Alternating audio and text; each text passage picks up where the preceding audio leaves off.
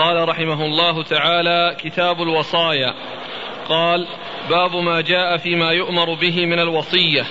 قال حدثنا مسدد بن مسرهد قال حدثنا يحيى بن سعيد عن عبيد الله قال حدثني نافع عن عبد الله يعني ابن عمر رضي الله عنهما عن رسول الله صلى الله عليه وآله وسلم أنه قال ما حق امرئ مسلم له شيء يوصي فيه يبيت ليلتين إلا ووصيته مكتوبة عنده. ثم ورد أبو داود كتاب الوصايا. كتاب الوصايا الوصايا جمع وصية. والوصية هي عهد خاص يكون فيما بعد الموت. عهد خاص يكون فيما بعد الموت. يعني هذا هو المقصود بالوصية. أنها تكون لشيء متعلق بالموت أو تابع للموت ويأتي بعد الموت. سواء كان عتقا أو أو أو يعني آه، ثلثا أو آه، آه، أو يعني استخلافا على شيء لأنه كله يتعلق فيما بعد الموت. يعني عهد خاص لما يكون بعد الموت أو فيما يكون بعد الموت. فالذي يكون في الحياة يعني ليس يعني آه، داخلا في الوصية. لأن آه، لأن المقصود بها والمراد بها شيء يحصل بعد الموت. شيء يوصى به ينفذ ويعمل به بعد الموت. آه، والوصية تطلق على فعل الوصية وعلى الموصى به وعلى الموصى به. يقال إنها وصية. يعني وصية فلان يعني هذا الشيء هو وصية فلان. يعني أوصى به وهو موصى به. فيطلق على الفعل الذي هو كونه يوصي يعني ويكتب وصية أو أو يطلق أيضا على الموصى به الذي هو موضوع الوصية والذي عهد به بعد الموت. والذي عهد به وهو شيء بعد الموت. أورد أو وش الباب؟ باب ما جاء فيما يؤمر به من الوصية. باب ما جاء فيما يؤمر به من الوصية. يعني أن الوصية عند الحاجة إليها وعند وجود ما يقتضيها فإنها مطلوبة. فإنها مطلوبة. لا سيما وكون الإنسان آه، آه، عنده آآ آه، عليه حقوق يعني يكتب هذه الحقوق التي عليه حتى إذا مات عرف عرفت الحقوق التي عليه حتى توفى. وما إلى ذلك من ال ال ال يعني يكتب ما له وما عليه ولكن المهم أن يكتب ما عليه. المهم أن يكتب ما عليه حتى يتخلص من الديون وحتى يتخلص من حقوق الناس وحتى تعرف وتقضى عنه بعد موته. وتعرف وتقضى عنه بعد موته. والعلماء منهم من قال بوجوب الوصية في حق من كان عنده شيء يريد أن يوصي به ومنهم من قال إنها ليست الوجوب وإنما هي على الاستحباب وهم الجمهور. ولكن آه، إذا كان الإنسان عليه حقوق فالوصية فيها متعينة لأن هذا آه، من آه، الطرق التي يتوصل بها إلى إبراء الذمة وإلى التخلص من الديون أو الحقوق التي عليه فإنه يتعين عليه ذلك ويجب عليه ذلك لئلا آه، يكون مفرطا ثم تضيع تلك الحقوق فيطالب به يطالبه بها الناس آه، أصحابها آه، في الدار الآخرة في الوقت الذي ليس فيه إلا الحسنات. وليس فيه إلا السيئات كما جاء في حديث المفلس. قال رسول الله صلى الله عليه وسلم أتدرون من المفلس؟ قالوا المفلس من لا درهم عنده ولا متاع.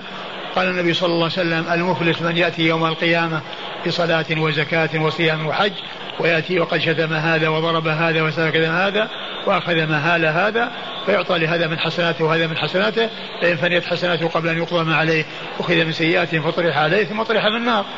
فهو, فهو الحقوق التي عليه من ديون أو مظالم يعني وهو يعني لم يتخلص منها فإنه يوصي بها حتى تعرف وحتى توصل إلى أصحابها وحتى آه، توصل الحقوق إلى أصحابها لئلا تثبت عليه ويطالب بها في الدار الآخرة.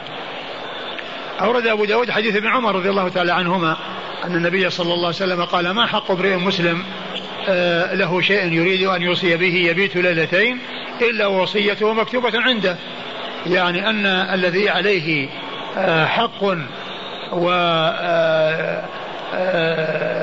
لا ينبغي له أن يمر عليه ليلتان إلا وقد كتب وصيته لئلا يفاجئه الموت. والمقصود وقد ورد في بعض الأحاديث ثلاث ثلاث ليال.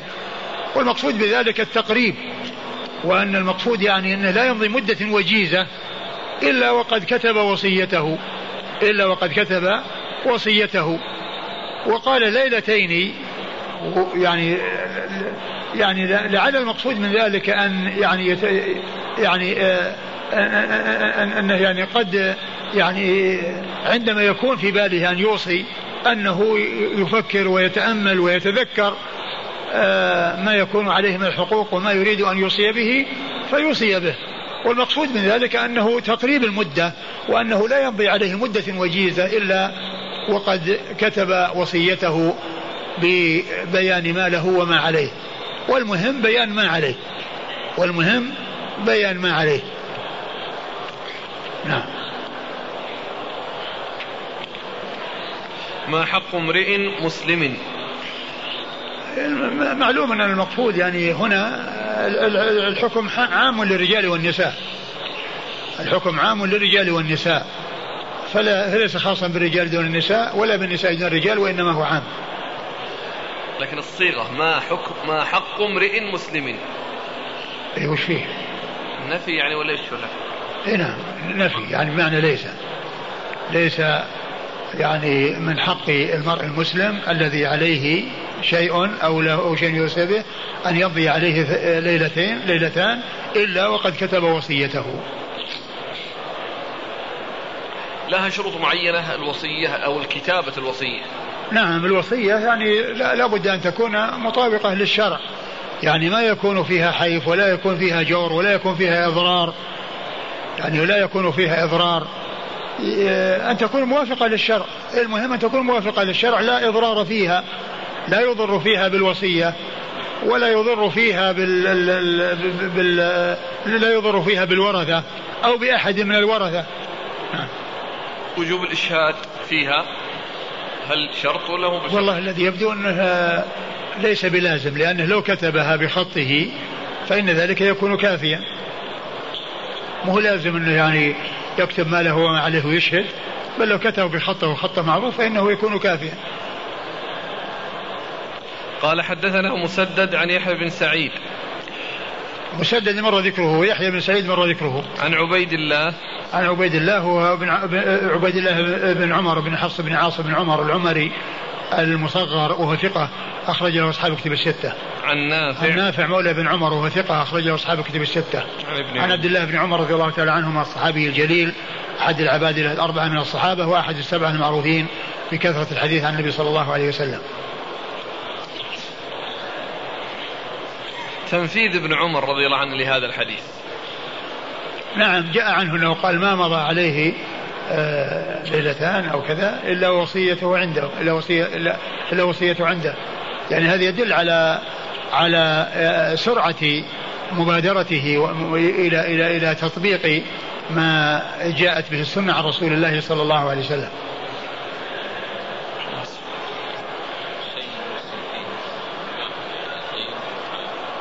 الدين أو كذلك الاشياء يعني يريد أن يعني يوصي بها من ماله لأحد من الناس غير الورثة أو لوجوه البر أو ما إلى ذلك. هذا إذا كان أن يريد أن يوصي.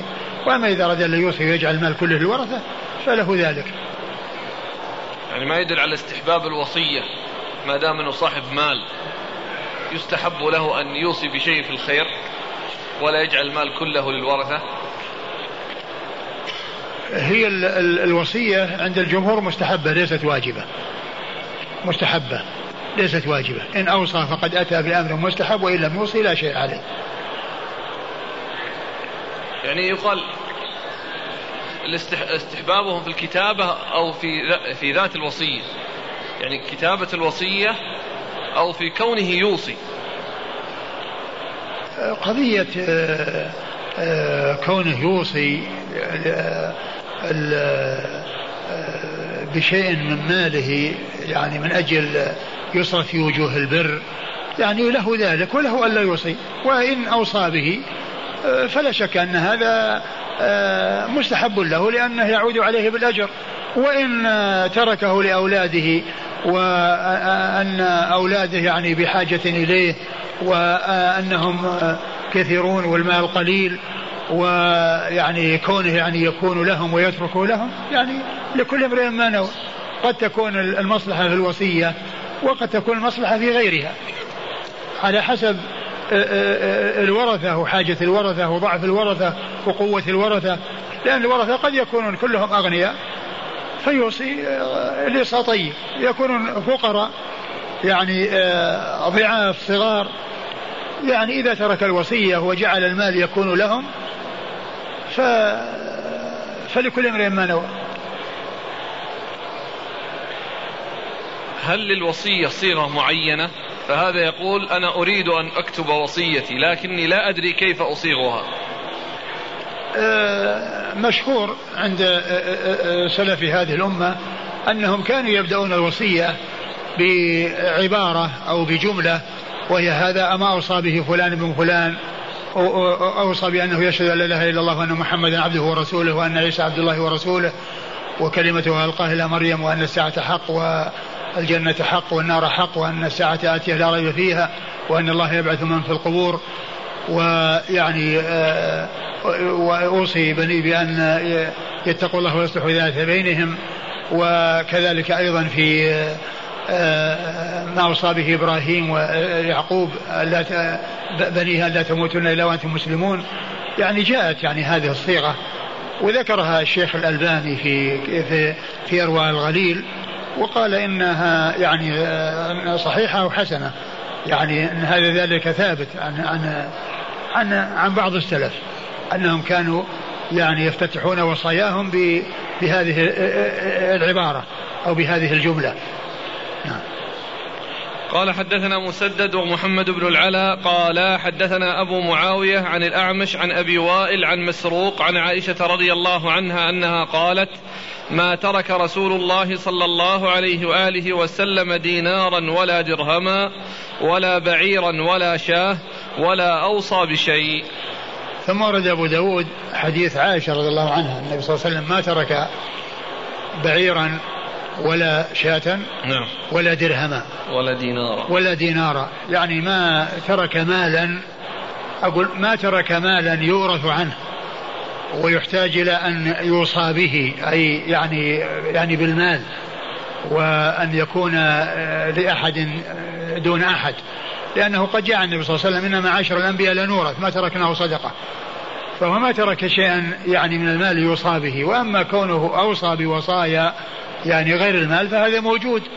وكان مما أوصى به صلوات الله وسلامه وبركاته عليه في آخر لحظاته وآخر أيامه عليه الصلاة والسلام كما جاء عن علي أمير المؤمنين علي بن أبي طالب رضي الله عنه قال سمعت رسول الله صلى الله عليه وسلم يقول الصلاة الصلاة وما ملكت أيمانكم قال علي رضي الله عنه وهؤلاء الكلمات هن آخر شيء سمعته من رسول الله صلى الله عليه وسلم. وهؤلاء الكلمات هن آخر شيء سمعته من رسول الله صلى الله عليه وسلم. يعني معناه أن علي رضي الله عنه ما سمع, ما سمع صوت النبي صلى الله عليه وسلم بعد أن سمعه يقول الصلاة الصلاة وما ملكت أيمانكم. فهذا مما أوصى به. الرسول أوصى بوصايا في مرض موته وعند يعني وفاته صلى الله عليه وسلم. أوصى بوصايا ولكن آه، قول عائشة ولا, ولا أوصى بشيء يعني يتعلق بالمال. لأنه جاء عنه ما إن معاشر الأنبياء لا نورث ما تركناه صدقة. وهذا يدل على أن الإنسان إذا كان ما عنده شيء يصيبه فإن الوصية يعني لا حاجة إليها. ما هناك؟ ما لها وجه أو ما لها مكان أو ما لها مجال. نعم. قال حدثنا مسدد ومحمد بن العلاء. مسدد مر ذكره محمد بن العلاء بن كريب أبو كريب ثقة أخرج له أصحاب الكتب الستة. عن أبي العالي عن أبي معاوية. عن أبي معاوية محمد بن خازم الضرير الكوفي ثقة أخرج له أصحاب الكتب الستة. عن الأعمش. عن الأعمش سليمان بن مهران الكاهلي الكوفي ثقة أخرج له أصحاب الكتب الستة. عن أبي وائل. عن أبي وائل وهو شقيق بن سلمة. أبو وائل وهو ثقة مخضرم أخرج له أصحاب الكتب الستة. عن مسروق. عن مسروق بن الأجدع وهو ثقة أخرج له أصحاب الكتب الستة. عن عائشة. عن عائشة أم المؤمنين رضي الله عنها وأرضاها الصديقة بن الصديق وهي واحدة من سبعة أشخاص عرفوا بكثرة الحديث عن النبي صلى الله عليه وسلم.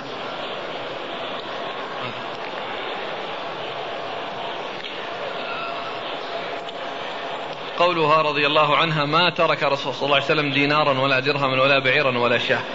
ما كان صلى الله عليه وسلم له أراضي في خيبر وفدك؟ إلا بس هذه يعني آه آه هو قصده أنها ما ترك شيء يورث. ما ترك شيء يورث يحتاج إلى أن يصابه. وهذا إنما ينتقل إلى الخليفة. نعم. طبعا هذا يصرف في الأمور التي كان يصرفه صلى الله عليه وسلم فيها في حياته. الخليفة يصرفها آه، كما كان رسول الله صلى الله عليه وسلم يصرفها. بمعنى أنه ينفق على أهل بيت النبي صلى الله عليه وسلم وعلى يعني آه، قرابته يعني من ذلك. نعم. قال رحمه الله تعالى باب ما جاء فيما لا يجوز للموصي في ماله. ولهذا قال أبو هريرة قال أبو بكر رضي الله عنه إنما يأكل آل محمد من هذا المال.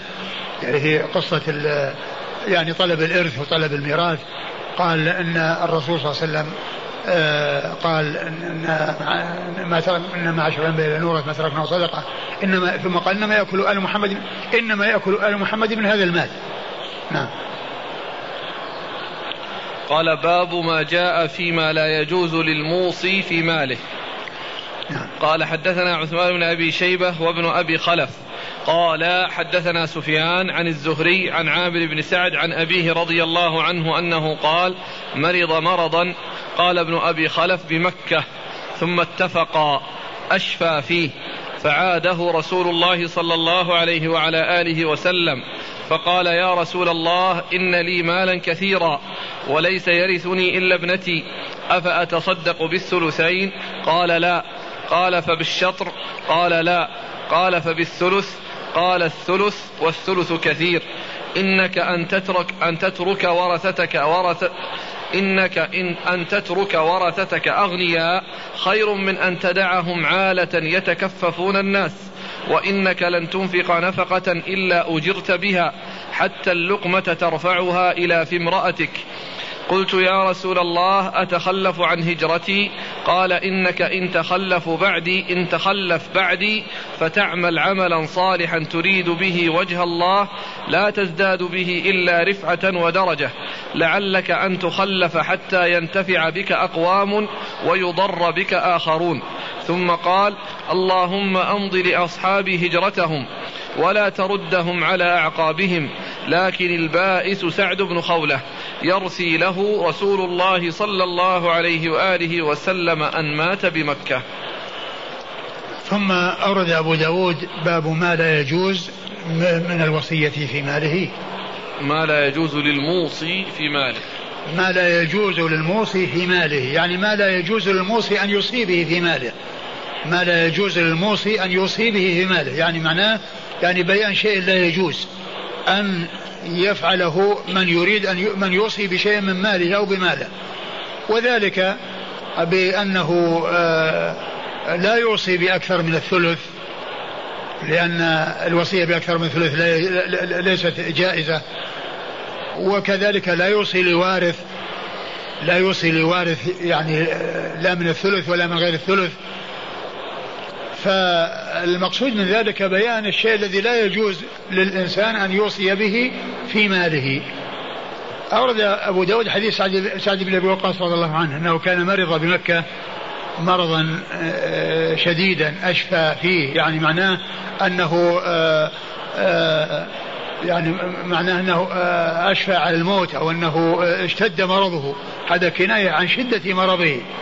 وأنه خشي أن يكون أن يموت. يعني من, من يعني بهذا ولهذا سأل أن أن لي مال كثير ولا يرثني إلا ابنه. أفأوصي بمالي؟ أفأوصي بمالي؟ فقال آه، وقول وقوله آه، لا يرثني إلا ابنه. هو لا يرثه بالفرض. ليس معنى ذلك أنه ليس له عصبة فإن له فإنهم بني زهرة. وهو من قريش ومن بني زهرة وله أقارب وله آه، يعني عصبة. ولكن آه، قوله لا يرثني إلا ابنه يعني آه، من ناحية الفرض. يعني لا يرثه بالفرض إلا ابنه. يعني وكان ذلك في ذلك الوقت. ومعلوم معلوم أنه رضي الله عنه عاش ومكث مدة طويلة وحصل على يديه خير كثير وفتحت فتوحات على يديه وكان هو الذي على إمرة الجيش في القادسية. وغير ذلك من الفتوحات التي حصلت على يديه رضي الله عنه وأرضاه. فقد عمر وانتفع به أقوام وتضرر به آخرون. وانتفع به أقوام دخلوا في هذا الدين وتضرر آخرون قتلوا وهم كفار.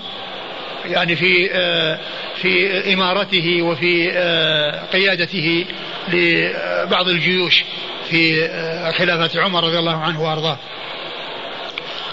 إيش قالوا؟ الاثنين اللبنة أفأتصدق بالثلثين؟ أفأتصدق بالثلثين يعني ثلثي المال. أتصدق بالثلثين. قال لا. قال فالشطر أي النصف. قال لا. قال الثلث قال الثلث والثلث كثير. يعني معناه أنه ليس بقليل. الثلث ليس بقليل. لأنه يريد أن يوصي بشيء كثير. فهو لما انتهى إلى الثلث قال ليس بك ليس ب والثلث كثير يعني ليس بقليل. وكان يريد أن يوصي بشيء كثير. فقال إن هذا الذي آه، أذن له في أن يوصي به أنه كثير يعني ليس بقليل. نعم. وهذا يدل على أن الإنسان عندما يوصي بشيء من ماله لا يجوز له الزيادة عن الثلث. لا يجوز له الزيادة عن الثلث. وهذا هو الذي أراده المصنف من قوله ما لا يجوز في الوصية آه، الوصي في ماله الموصي في ماله بمعنى أنه لا يجوز له أن يزيد عن الثلث. وإن نقص عن الثلث لا بأس. إن نقص عن الثلث لا بأس لكن الذي لا يجوز هو الزيادة على الثلث. نعم. إنك أن تترك ورثتك أغنياء خير من أن تدعهم عالة يتكففون الناس. ثم بين صلى الله عليه وسلم آه، الحكمة. يكون الإنسان يعني لا يكثر من آه، آه، الوصية تكون كثيرة جدا بأن تكون الثلثين أو النصف أو ما فوق الثلث. قال إنك أن تذر ورثتك أغنياء خير من أن تذرهم عالة يتكفون الناس.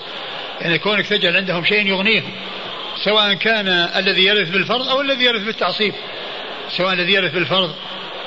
الذي هو ابنته أو الذي يرث بالتعصيب وهم يعني قراباته الذين يعصبونه ويرثون بالتعصيب خير من أن تذرهم عالة.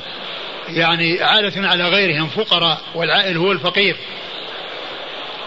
وجدك عائلا فأغنى. يعني فقيرا فأغناه الله عز وجل. فالعائل هو الفقير. إنك أن تذرهم عالة إنك أن تذر تذر أغنياء بما تخلف لهم من المال. خير من أن تذرهم عالة يتكففون الناس يعني يسألون الناس بكفهم ويمدون أيديهم للناس يستجدون لحاجتهم. آه، إبقاؤك أو وجود مال يكون لهم يغنيهم عن السؤال خير لك. نعم. وإنك لن تنفق نفقة إلا أجرت بها حتى اللقمة ترفعها إلى في امرأتك. وإن وإنك لن تنفق نفقة إلا, إلا أجرت, إلا أجرت عليها حتى اللقمة ترفعها إلى في إلى في امرأتك. ترفعها إلى في امرأتك. يعني معناها أن الإنسان حتى في الأمور التي في النفس لها حظوظ أن الإنسان إذا احتسب الأجر عند الله عز وجل فإنه يؤجر على ذلك. بل الأمور الواجبة على الإنسان والتي هي النفقات الواجبة. من من الناس من يحتسب الأجر ويرجو الثواب منهم من يكون غافلا عن ذلك ولا يفكر. ومن الناس من من يمنع الحق الواجب عليه ولا يخرج إلا من عند القاضي أو السلطان. فمثل هذا لا يحصل أجرا على النفقة التي ألزم بها من جهة السلطان وهو يعني غير منشرح الصدر لها.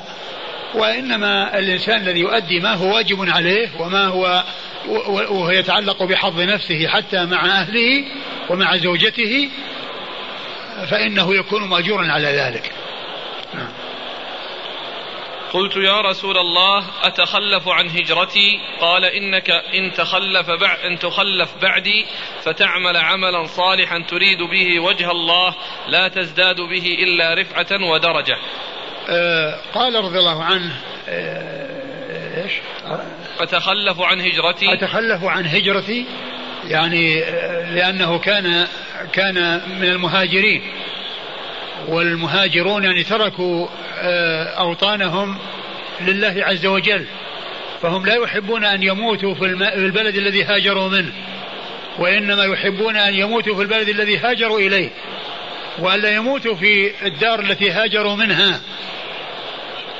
ف آه، فقال أتخلف عن هجرتي؟ يعني معناه هو هو يخشى أن يموت بمكة. فيكون مات في البلد الذي هاجر منه.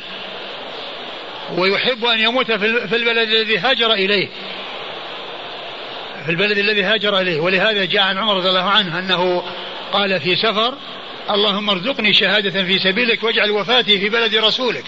صلى الله عليه وسلم يعني يريد أن يكون يموت في في مكان هجرته وفي الدار التي هاجر إليها وفي الدار التي هاجر إليها وقد تحقق ذلك فحصلت له الشهادة وحصل له أن مات في دار هجرته مدينة رسول الله صلى الله عليه وسلم وأكرمه الله بالدفن بجوار رسول الله صلى الله عليه وسلم وجوار أبي بكر رضي الله تعالى عنه وأرضاه. فكانوا يكرهون أن يموتوا في دار هجرتهم. في الدار التي هاجروا منها وهي مكة. نعم. هذا عام الآن مثلا اللي تركوا أوطانهم. هذا ويش؟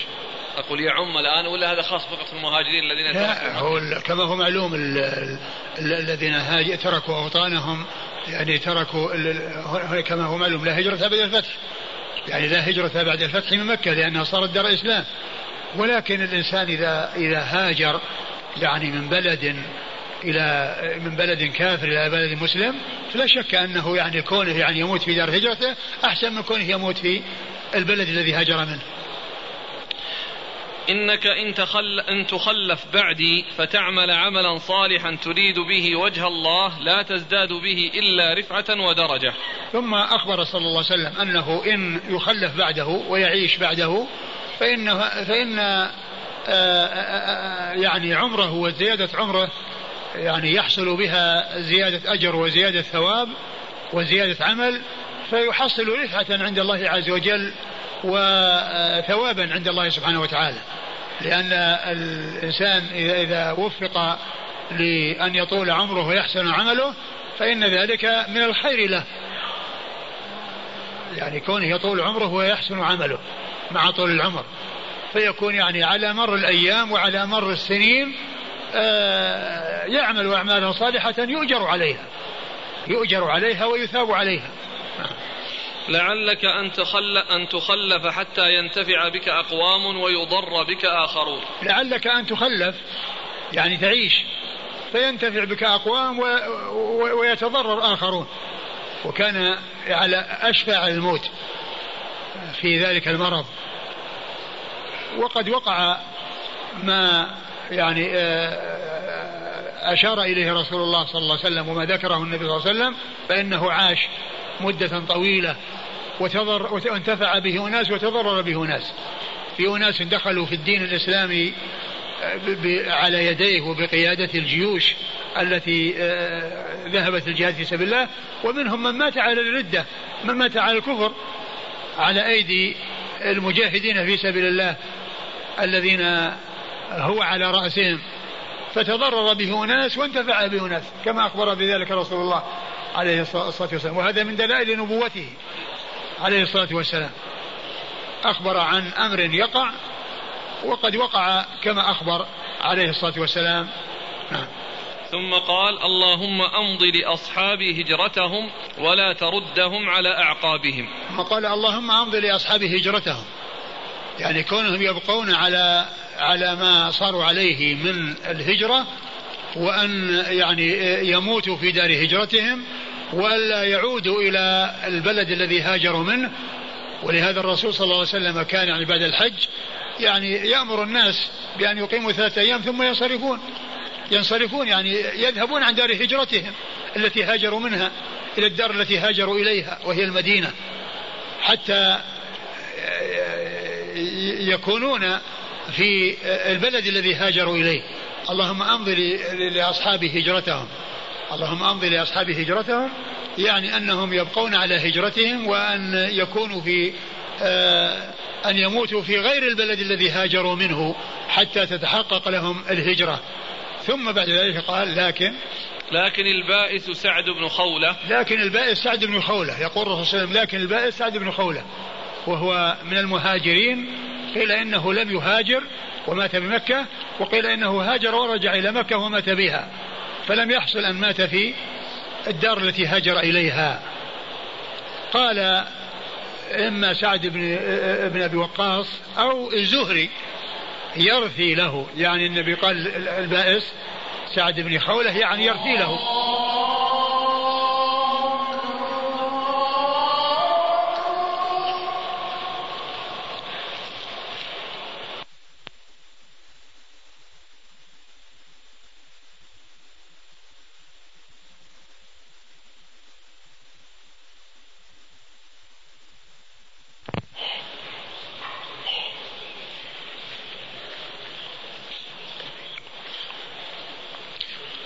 رسول الله صلى الله عليه وسلم لكن البائس سعد بن خولة قال الراوي إما آه، سعد بن أبي وقاص الذي هو الحديث عن النبي صلى الله عليه وسلم أو الزهري الذي هو أحد الرواة يعني قال يرثي له. يعني أن كلمة البائس سعد بن خولة قالها يرثي له أنه ما حصل له كالذي حصل لغيره من أنه يموت في الدار التي هاجر إليها بل مات في الدار التي هاجر منها.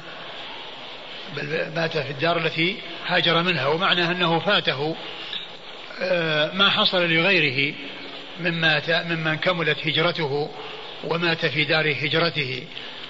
فكان أقل منه قال الراوي إما الصحابي وإما الزهري يرثي له يعني في قوله البائس سعد بن قولة.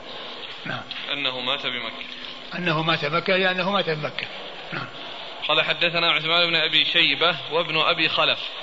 عثمان بن أبي شيبة مر ذكره وابن أبي خلف محمد بن أحمد بن أبي خلف وهو ثقة. أخرجه مسلم وأبو داود. أخرجه مسلم وأبو داود. عن سفيان عن الزهري. عن سفيان هو بن عيينة المكي ثقة أخرجه أصحاب كتب الستة. عن الزهري محمد بن مسلم بن عبيد الله بن شهاب الزهري ثقة أخرج له أصحاب كتب الستة.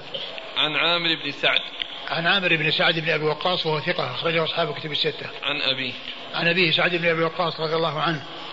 أحد العشرة المبشرين بالجنة رضي الله تعالى عنه وأرضاه وحديثه أخرجه أصحاب الكتب الستة.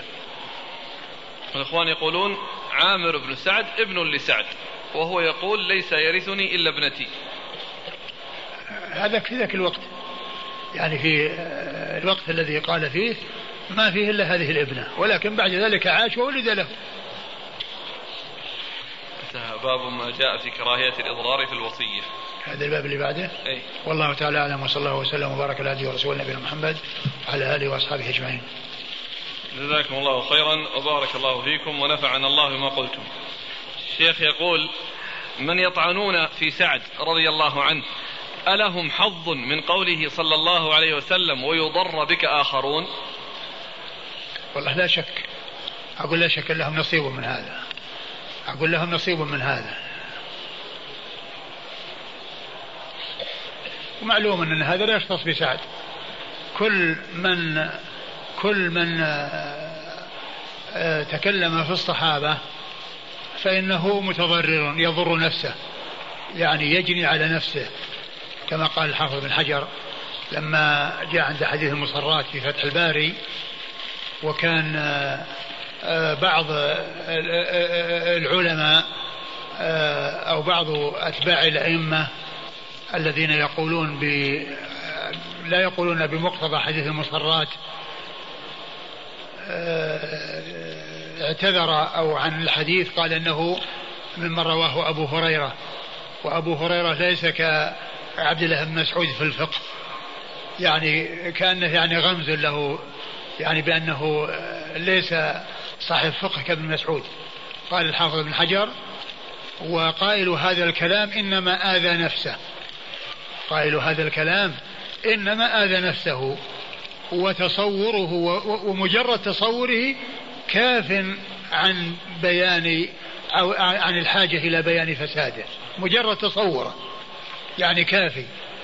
لا شك أن أن كل من يقع في أعراض أحد المسلمين فإنه قد جنى على نفسه وضر نفسه وإذا كان الوقوع آه، في سلف هذه الأمة وفي خير هذه الأمة أصحاب رسول الله صلى الله عليه وسلم الذين هم الواسطة بين الناس وبين رسول الله عليه الصلاة والسلام الذين نقلوا الكتاب والسنة لا شك أن هذا من أعظم الجناية من الإنسان على نفسه كونه يتكلم في خيار الناس.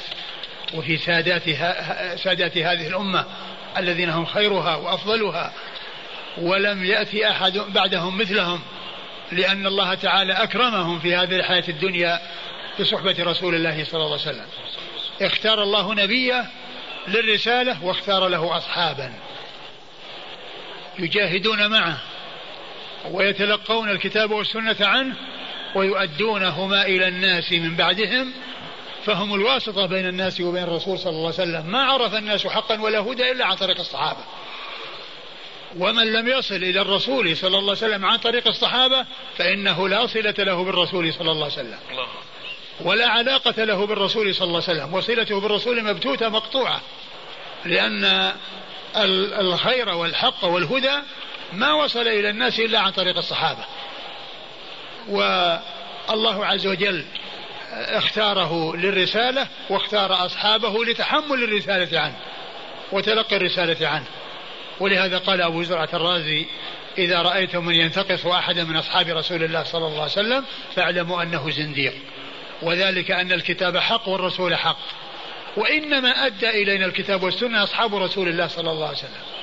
وهؤلاء أي الذين يتكلمون في أصحاب الرسول صلى الله عليه وسلم يريدون أن يجرحوا شهودنا لماذا؟ ليبطلوا الكتاب والسنة والجرح بهم أولى وهم زنادقة. لأن القدح في الناقل قدح في المنقول. القاضي إذا جاء عنده شهود يشهدون فالمدعي عليه قدح في الشهود. إذا يعني هذا الذي شهد به لم يعتبر لأن الشاهد ردت شهادته. لأن الشاهد ردت شهادته ولهذا يقول أبو زرعة وهؤلاء يريدون أن يجرحوا شهودنا ليبطل الكتاب والسنة لأن القدح في النقل قدح في المنقول. فليست القضية قضية أن من تكلم بسعد آه، تضرر بل من تكلم في أحد المسلمين فضلا عن صحابة رسول الله صلى الله عليه وسلم فإنه يضر نفسه.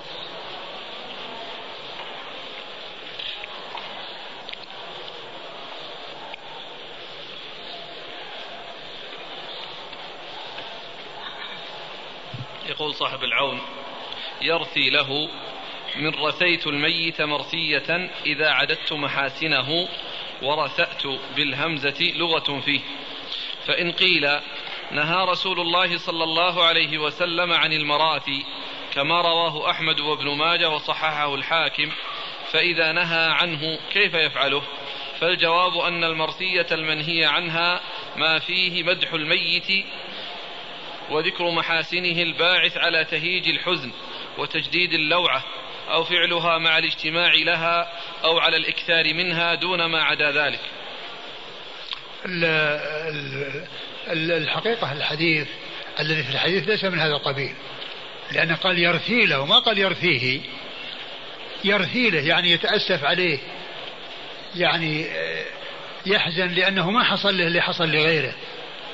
فهذا هو معنى يرثي له. ما قال يرثيه؟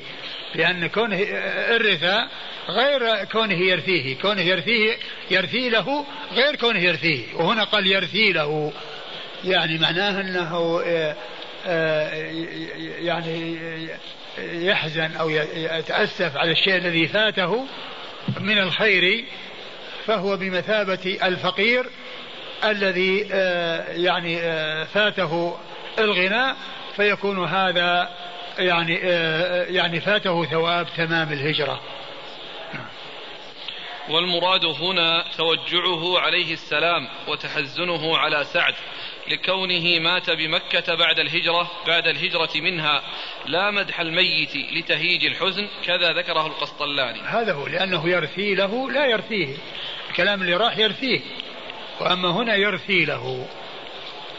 سؤال الأخ فيما ذكره أولا أن المرثية المنهية عنها بسم الله الرحمن الرحيم. الحمد لله رب العالمين والصلاة والسلام على عبد الله ورسوله نبينا محمد وعلى آله وصحبه أجمعين أما بعد. قال الإمام أبو داود السجستاني رحمه الله تعالى باب ما جاء في كراهية الإضرار في الوصية. قال حدثنا مسدد قال حدثنا عبد الواحد بن زياد قال حدثنا عمارة بن القعقاع عن أبي زرعة بن عمرو بن جرير عن أبي هريرة رضي الله عنه أنه قال قال رجل للنبي صلى الله عليه وآله وسلم يا رسول الله أي الصدقة أفضل؟ قال أن تصدق وأنت صحيح حريص تأمل البقاء وتخشى الفقر ولا تمهل. حتى إذا بلغت الحلقوم قلت لفلان كذا ولفلان كذا وقد كان لفلان. بسم الله الرحمن الرحيم. الحمد لله رب العالمين وصلى الله وسلم وبارك على نبينا ورسوله نبينا محمد وعلى آله وأصحابه أجمعين. أما بعد يقول الإمام أبو داود السجستاني رحمه الله تعالى باب في كراهية الإضرار بالوصية أي أنه عندما يوصي لا يحصل منه إضرار باحد أو قصد لإلحاق الضرر بأحد وإنما عليه أن يكون عادلا في وصيته كما عليه أن يكون عادلا في جميع تصرفاته.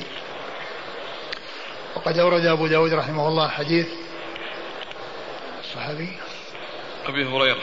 حديث أبي هريرة عبد الرحمن بن صخر الدوسي رضي الله عنه أن النبي صلى الله عليه وسلم أنه سأله رجل أن النبي صلى الله عليه وسلم سأله رجل أي الصدقة أفضل؟ وهذا يدلنا على حرص أصحاب رسول الله عليه الصلاة والسلام على معرفة الأعمال الفاضلة وحرصهم على معرفة الأفضل حرصهم على معرفة الأفضل.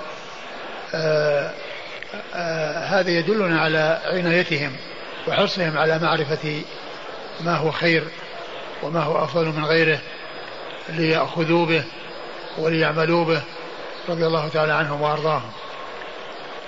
فالنبي صلى الله عليه وسلم قال خير الصدقة أي أن خير الصدقة أن يتصدق الإنسان وهو صحيح حريص يعني في حال صحته لا في حال مرضه وفي حال حرصه ورغبته وكونه يأمل الغنى ويخشى الفقر ويعني يعني يأمل في الحياة ويخشى الفقر لأنه صحيح شحيح يعني في نفسه فيها شح لأنه يطمع في الحياة ويرغب في الحياة فهو يبقي على ما عنده وإذا وخير الصدقة ما كان وهو في هذه الحال. يعني كونه يتصدق في حال صحته وفي حال رغبته في المال وحرصه عليه لأنه يأمل الحياة ويخشى الفقر. فإذا تصدق وهو في هذه الحال فهذا هو خير الصدقة لأنه تصدق مع أمله في الحياة ومع حرصه على المال وعلى رغبته فيه. قال ولا تمهل يعني تؤخر حتى إذا مرض وكادت الروح أن تخرج عند ذلك فكر في الإنفاق لأنه يئس من الحياة لأن هناك يطمع في الحياة وهنا يئس من الحياة. فهذا يعني سهل عليه المال ورخص عليه المال لأنه سينتقل إلى الورثة. فهنا قد يلحق ضررا بالورثة بأن يعطي عطيات أو يعني آه يوصي بوصايا لكن الوصايا كما هو معلوم لا تتجاوز الثلث لا تتجاوز الثلث. و يعني إذا أوصى بشيء زائد عن الثلث فيحتاج الأمر إلى إلى إقرار الورثة.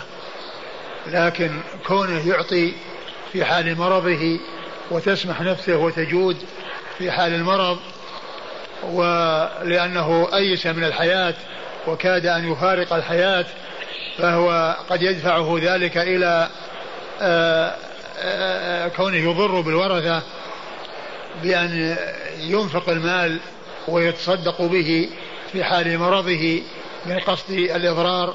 وهذا هو وجه إيراد المصنف الحديث تحت إيراد هذه الترجمة وهي باب ما جاء في كراهية, كراهية, كراهية الإضرار بالوصية قال ولا تمهل يعني تؤخر عن حال صحتك وحال آه، حرصك إلى أن تأتي يأتي المرض وتشفق على الموت تشفي على الموت وتشرف على الموت. وترخص عندك الدنيا ويرخص عندك المال لأنك ما تطمع في البقاء فمن الذي تقول لفلان كذا ولفلان كذا وقد كان لفلان لفلان كذا ولفلان كذا ولقد كان يعني يعطي يتصدق سمحت نفسه بالمال في هذه في هذه الحال. فيترتب على ذلك إضرار بالورثة لأنه أنفق المال وحال بينهم وبينه. وهذا يدخل في تصرفات المريض. وتصرف المريض آه، في حال المرض المخوف آه، آه، له أحكام. التصرف فيه والإعطاء فيه له أحكام تخصه. وحتى التطليق يعني في حال المرض المخوف يعني أن يطلق طلاقا بائنا من أجل قصد حرمان. من الإرث. يعني هذا قال بعض أهل العلم إنها ترثه لأنه إذا كان متهما بحرمانها. أما إذا كان طلقا رجعيا فإن الزوجة فإن الرجعية زوجة وتجري عليها أحكام أحكام الزوجات.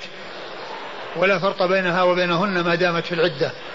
ولكن كونه يعني يطلق طلاقا بائنا من أجل أن يحرمها قال بعض أهل العلم إنه إذا كان تطليقه إياها طلاقا بائنا من أجل الاتهام بحرمانه من الإرث فإن فإنه يعامل بنقيض قصده وترث ولا تمنع من الميراث لأن هذا التصرف تصرف يعني في حال المرض الذي هو مرض الموت فيعامل بنقيض قصده. نعم. قال حدثنا مسدد. مسدد بن مسرهد البصري ثقة أخرج حديث البخاري وأبو داود والترمذي والنسائي. عن عبد الواحد بن زياد. عبد الواحد بن زياد ثقة أخرج له أصحاب الكتب الستة. عن عمارة بن القعقاع. عمارة بن القعقاع ثقة أخرج له أصحاب الكتب الستة. عن أبي زرعة بن عمرو بن جرير. عن أبي زرعة بن عمرو بن جرير وهو ثقة أخرج له أصحاب الكتب الستة. عن أبي هريرة. عن أبي هريرة عبد الرحمن بن صخر الدوسي صاحب رسول الله صلى الله عليه وسلم. وهو أكثر الصحابة حديثا على الإطلاق رضي الله عنه وأرضاه.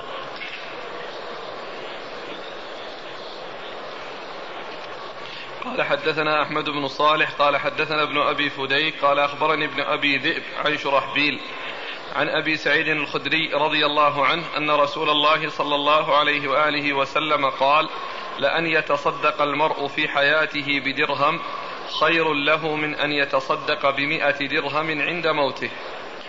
ثم أورد أبو داود حديث أبي سعيد الخدري رضي الله عنه. قال أن يتصدق المرء في حياته يعني في حال صحته وعافيته. بدرهم خير من أن يتصدق بمئة درهم عند موته.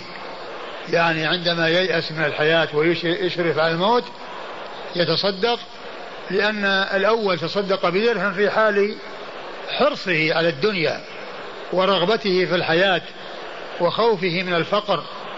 فإذا جاد في وقت المال غالي المال غال عنده فإنفاقه درهما واحدا في حال كون المال عنده غاليا وليس برخيص يعني يحصل فيه الأجر العظيم. وأما إذا أنفق مئة درهم في حال مرضه وفي حال يأسه من الحياة وحال رخص الدنيا والمال عنده فإن ذلك الدرهم أفضل من تلك المئة لأن هذا في حال الرغبة في الحياة والحرص على المال وهذا في حال اليأس من الحياة وكذلك رخص المال عنده لأنه سيغادر هذه الحياة الدنيا وإنفاقه آه، آه، إنفاقه قد يكون فيه يعني شيء من الأضرار وقد يكون ليس فيه إضرار ولكنه ما فعله إلا لكونه يئس من الحياة. نعم. قال حدثنا أحمد بن صالح. والحديث في إسناده رجل يعني آه، متكلم فيه. يعني ضعف الحديث من أجله. نعم. قال حدثنا أحمد بن صالح. أحمد بن صالح المصري ثقة أخرج حديث البخاري وأبو داود والترمذي في الشمائل. عن ابن أبي فديك. ابن أبي فديك وهو محمد بن إسماعيل بن مسلم. ابن أبي فديك وهو صدوق خرج أصحاب الكتب. وهو صدوق. نعم. وصدوق خرج أصحاب الكتب الستة. عن ابن أبي ذئب. عن ابن أبي ذئب وهو محمد بن عبد الرحمن بن المغيرة. ابن أبي ذئب ثقة. أخرج له أصحاب الكتب الستة. عن شرحبيل عن شرحبيل بن سعد أبو سعد وهو صدوق اختلط بأخرة. صدوق اختلط بأخرة. وحديثه البخاري في المفرد وأبو داود وابن ماجه. البخاري في المفرد وأبو داود وابن ماجه. عن أبي سعيد الخدري. عن أبي سعيد الخدري رضي الله عنه سعد بن مالك بن سنان صاحب رسول الله صلى الله عليه وسلم وهو أحد السبعة المعروفين. بكثره الحديث عن النبي صلى الله عليه وسلم والحديث ضعفه الألباني من أجل شرحبيل بن سعد أبو سعد.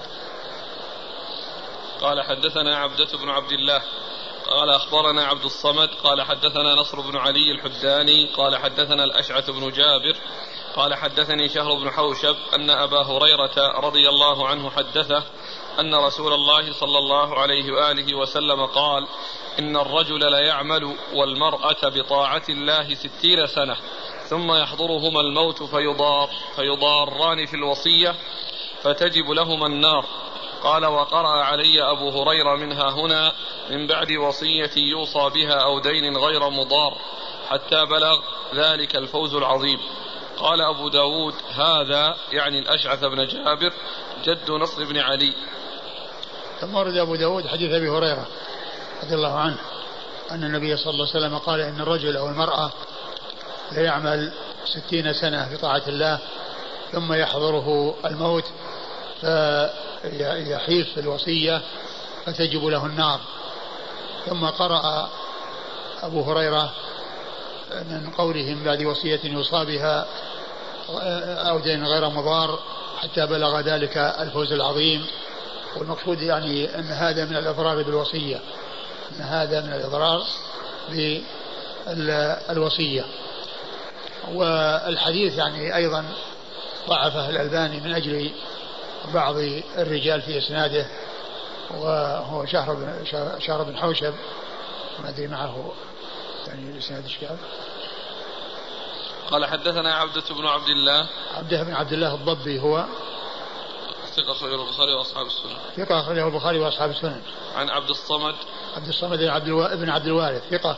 صدق. صدوق أخرجه أصحاب الكتب الستة. عن نصر بن علي الحداني. عن نصر بن علي الحداني وهو ثقة أخرجه أصحاب السنن. ثقة أخرجه أصحاب السنن. عن الأشعث بن جابر. عن الأشعث بن جابر وهو جد وهو نعم. الأشعث بن جابر وهو صدوق أخرج البخاري تعليقا وأصحاب السنن صدوق أخرج البخاري تعليقا وأصحاب السنن عن شهر بن حوشب. عن شهر بن حوشب وهو صدوق كثير التدليس والأوهام.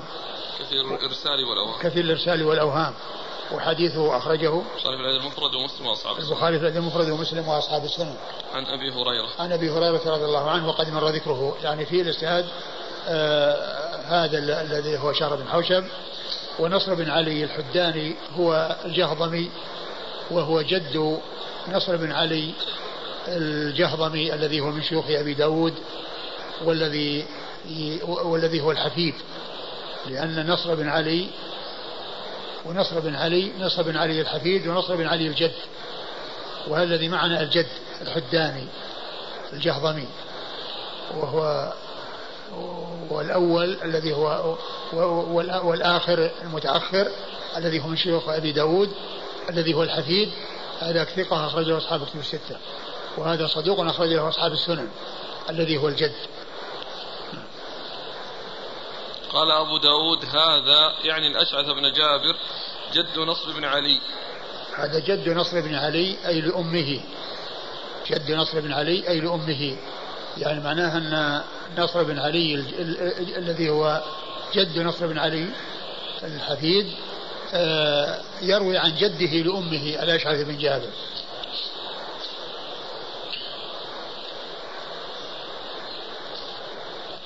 فيضاران في الوصية أوجه المضارة في الوصية. أوجه المضارة بالوصية مثل أن يعني آه، آه، يوصي مثلا بأكثر من الثلث لشخص يعني غير الورثة أو يوصي لأحد من الورثة يعني بالثلث أو بحدود الثلث يعني هذا من من الأضرار بالوصية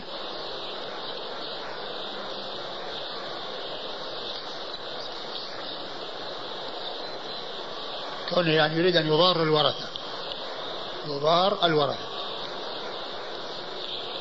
قال رحمه الله تعالى باب ما جاء في الدخول في الوصايا.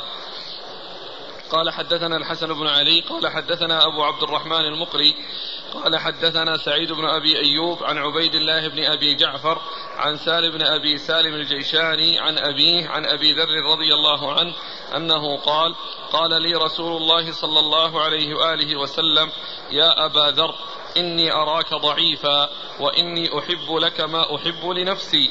فلا تأمرن على اثنين ولا تولين مال يتيم.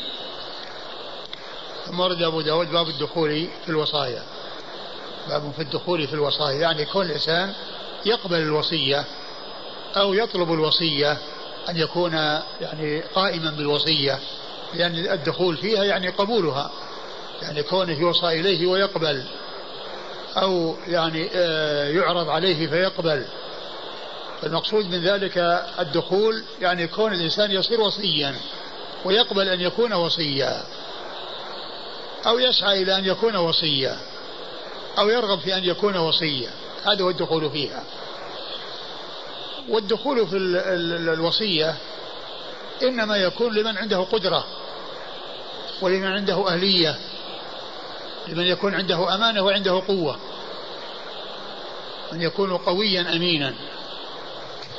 لأن الأمين يحافظ على المال والقوي يعني يكون آه، عنده قدرة على المحافظة عليه. لأن قد توجد الأمانة مع الضعف. وقد يوجد الضعف مع الأمانة ولكن إذا اجتمعت القوة والأمانة يعني فذلك الذي هو خير. ولهذا آه،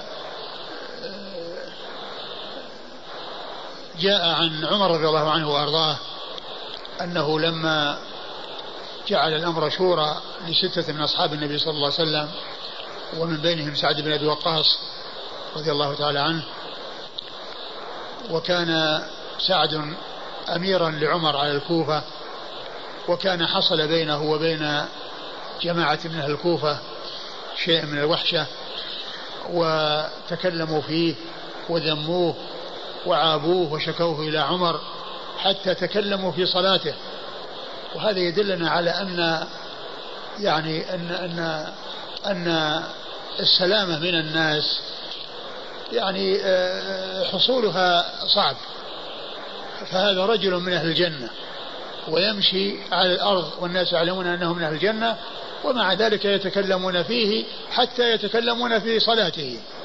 وشكوه إلى عمر يعني في صلاته وقالوا إنه لا يحسن يصلي. رجل من أهل الجنة. يعني الأشرار واللي عندهم يعني سوء ما يقفون عند حد.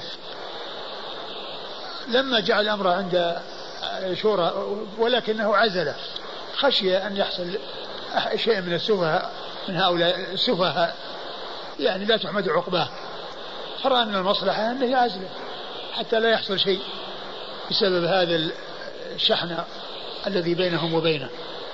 ولكنه عندما رشح أو اختار هؤلاء الستة وكان من بينهم سعد فقد فظن أو خشي أن أحد يقول أنه نسي كيف يعزله من الكوفة ويرشحه للخلافة يعزله من إمارة قرية ومدينة ثم يرشحه للخلافة. فكان من إنصاف عمر ومن عدل عمر وفضل عمر رضي الله عنه وأرضاه أنه قال إن أصابت الإمارة سعدا فذاك. يعني فهو أهل لها.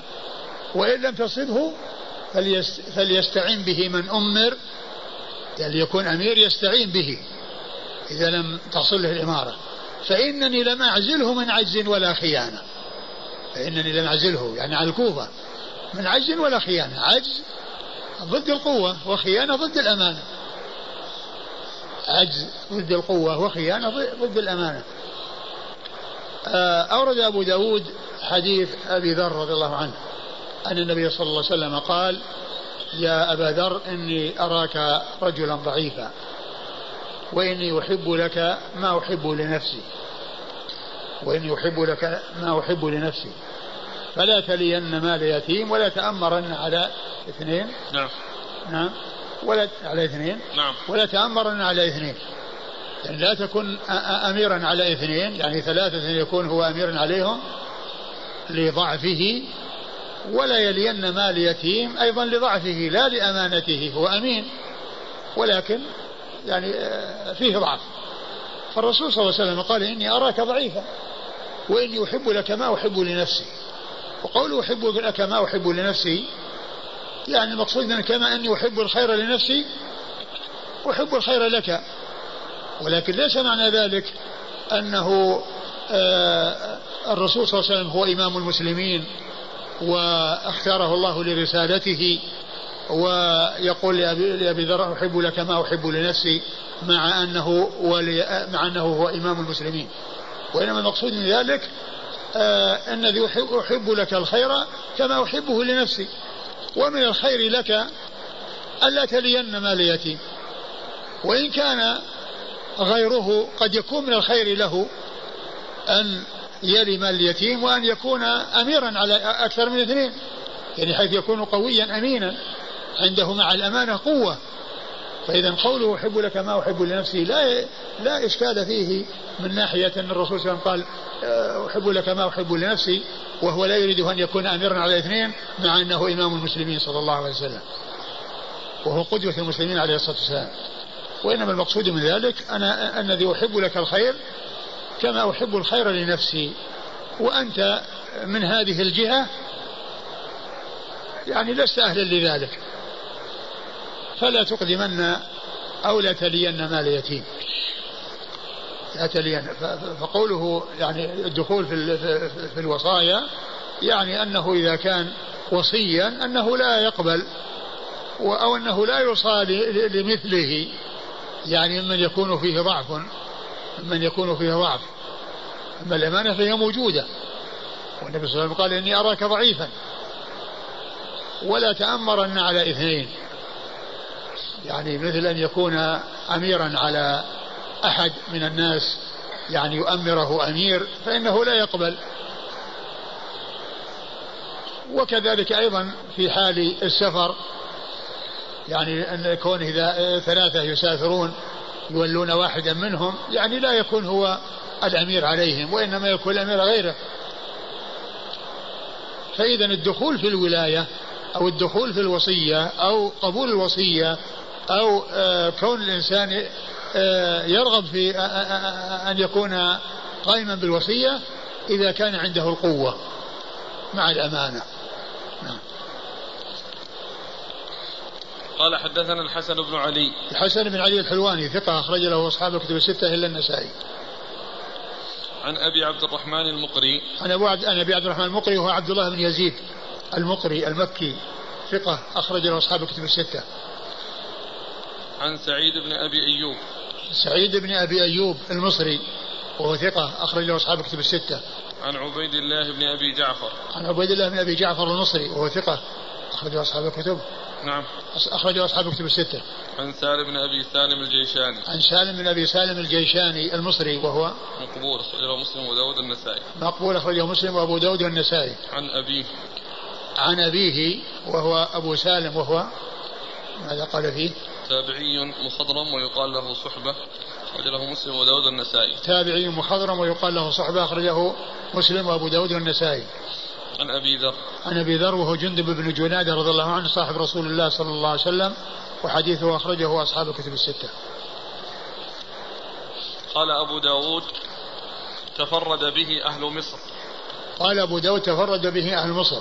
يعني هذا يعني رواته أكثرهم من أهل مصر لأن آه، الأول والثاني هؤلاء ليسوا من مصر الذي هو الأول من هو؟ الحسن بن علي. الحسن بن علي الحلواني وكذلك أبو عبد الرحمن المقري المكي وأبو ذر والباقون من أهل مصر.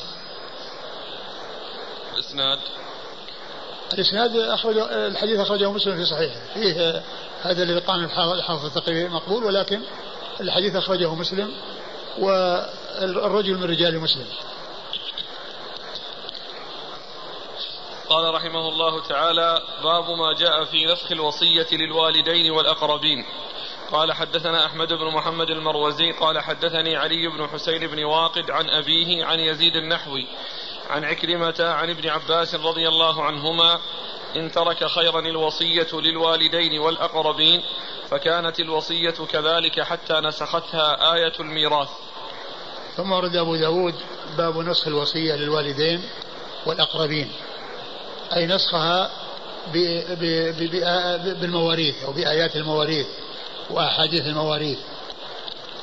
أورد أبو داود الأثر عن ابن عباس والحديث عن ابن عباس أن أن قوله كتب عليكم إذا حضر أحدكم الموت الآية أن الوصية كانت واجبة للوالدين والأقربين ثم بعد ذلك نسخ هذا الحكم بآية المواريث بمعنى أن الوالدين لهم نصيبهم من الميراث والأقربين الذين يرثون لهم نصيبهم من الميراث فنسخت تلك آية المواريث.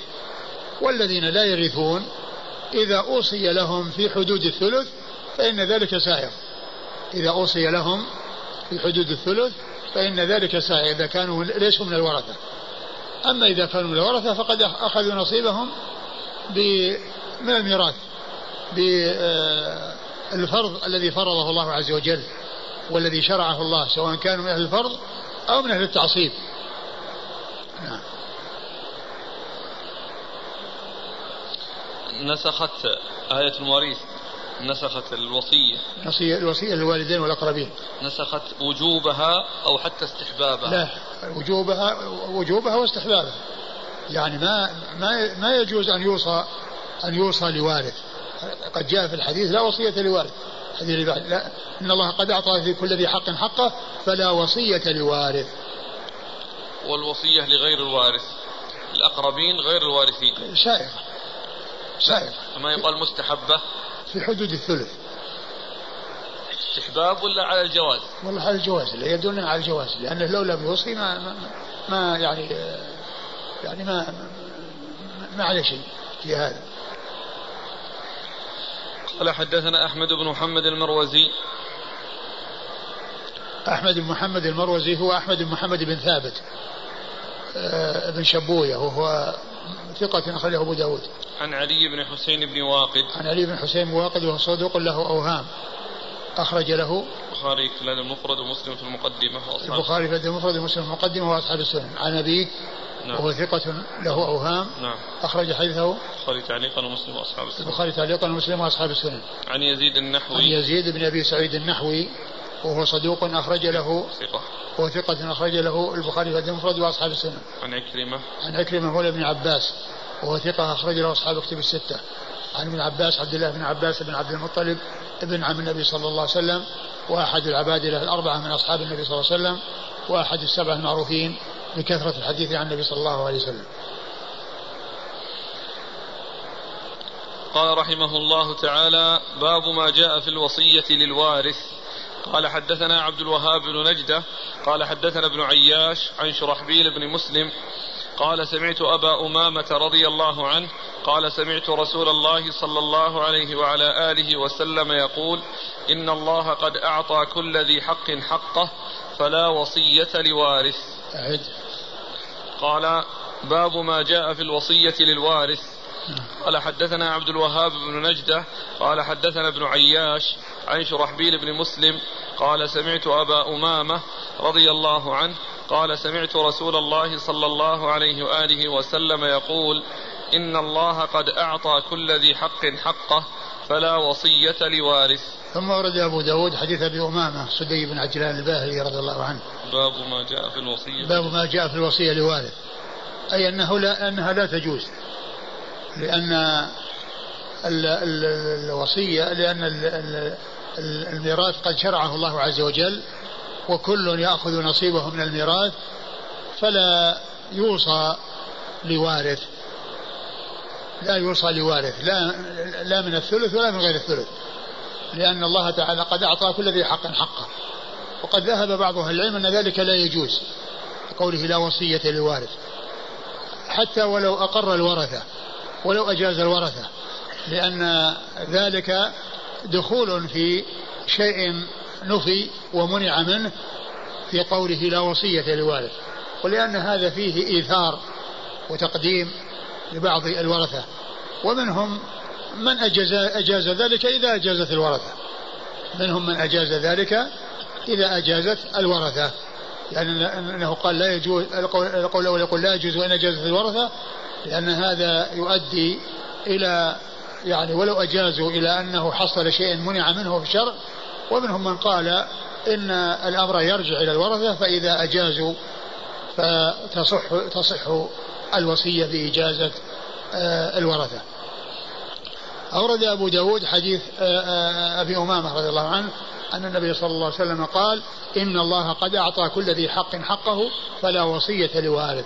أي أعطى كل ذي حق حقه في المواريث التي بينها في كتاب العزيز وكذلك بينها رسوله الكريم صلى الله عليه وسلم في سنته المطهرة. ثم قال فلا وصية لوارث. يعني أن أنه بعد أن أعطي كل ذي حق حقه من الميراث لا يوصى للورثة. لا يوصى للورثة. وهذا الحديث مما يستدل به آه، بعض الأصوليين على نسخ القرآن بالسنة على نسخ القرآن بالسنة. وذلك أن قوله كتب عليكم إذا حضر أحدكم الموت ترك خير الوصية للوالدين والأقربين هذا حكم ثبت بالكتاب ثبت بالكتاب. قوله لا وصية لوارث لا وصية لوارث يعني هذا حكم ثبت بالسنة. قالوا فإن هذه الآية نسخت بقوله صلى الله عليه وسلم لا لا وصية لوارث. نعم. أي القولين أرجح إذا أوصى والله الذي يبدو أن القول الأول هو الأولى. أنه لا يجوز أن يوصى. ويعني وأن ولو, ولو أجاز ذلك الورثة مثل هذه لو أوصى بأكثر من الثلث؟ لا بالنسبة لأكثر من الثلث لغير لغير الوارث نعم. ما في بس لأنه ما جاء نفيه. ما جاء نفيه في أنه لا وصية له. يعني الوصية في في في في في, في, في حدود الثلث. لكن إذا أوصى بغيره هو من أجل حظ الورثة. فإذا أجازه الورثة فإنه لا بأس بذلك. التعليل ما هو واحد. كذلك لا بينهم فرق. لا بينهم فرق. هذاك في إيثار وفي تمييز. وكما هو معلوم. حتى في الحياة العطية والتمييز بينهم في العطية لا يجوز. بل يجب التسوية بينهم في العطية. وهنا يعني في تمييز لهم.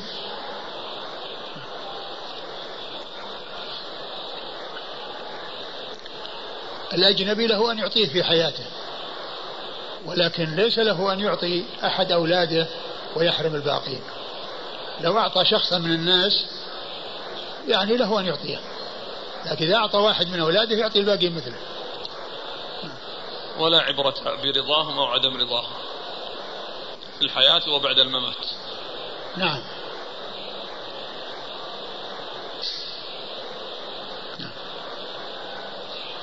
قال حدثنا عبد الوهاب بن نجدة. لأنهم حتى لو حتى لو رضوا يعني النفوس يعني يعني آه، قد يكون يعني آه، من غير ارتياح. يعني من غير يعني اطمئنان حتى لو حصل. قال حدثنا عبد الوهاب بن نجدة. عبد الوهاب بن نجدة هو ثقة أخرجه أبو داود النسائي. ثقة أخرجه أبو داود والنسائي عن ابن عياش. ابن عياش وإسماعيل بن عياش وهو ثقة صدوق. وهو صدوق في يعني يحتج به في رواية عن الشاميين وهذا منها. نعم. أخرج له أخرج له البخاري في رفع اليدين وأصحاب السنن. أخرجه البخاري في رفع اليدين وأصحاب السنن. عن شرحبيل بن مسلم. عن شرحبيل مسلم وهو ثقة. صدوق فيه لين. وهو صدوق فيه لين أخرج له أبو داود والترمذي بن ماجه. أبو داود والترمذي بن ماجه. عن أبي أمامة. عن أبي أمامة صدي بن عجلان الباهلي رضي الله عنه وحديثه أخرجه أصحاب الكتب الستة. عبد الوهاب بن نجدة عن ابن عياش عن شرحبيل عن أبي أمامة. هذا رباعي. هذا من أعلى الأسانيد عند أبي داود. قال رحمه الله تعالى باب مخالطة اليتيم في الطعام. قال حدثنا عثمان بن أبي شيبة قال حدثنا جرير عن عطاء عن سعيد بن جبير.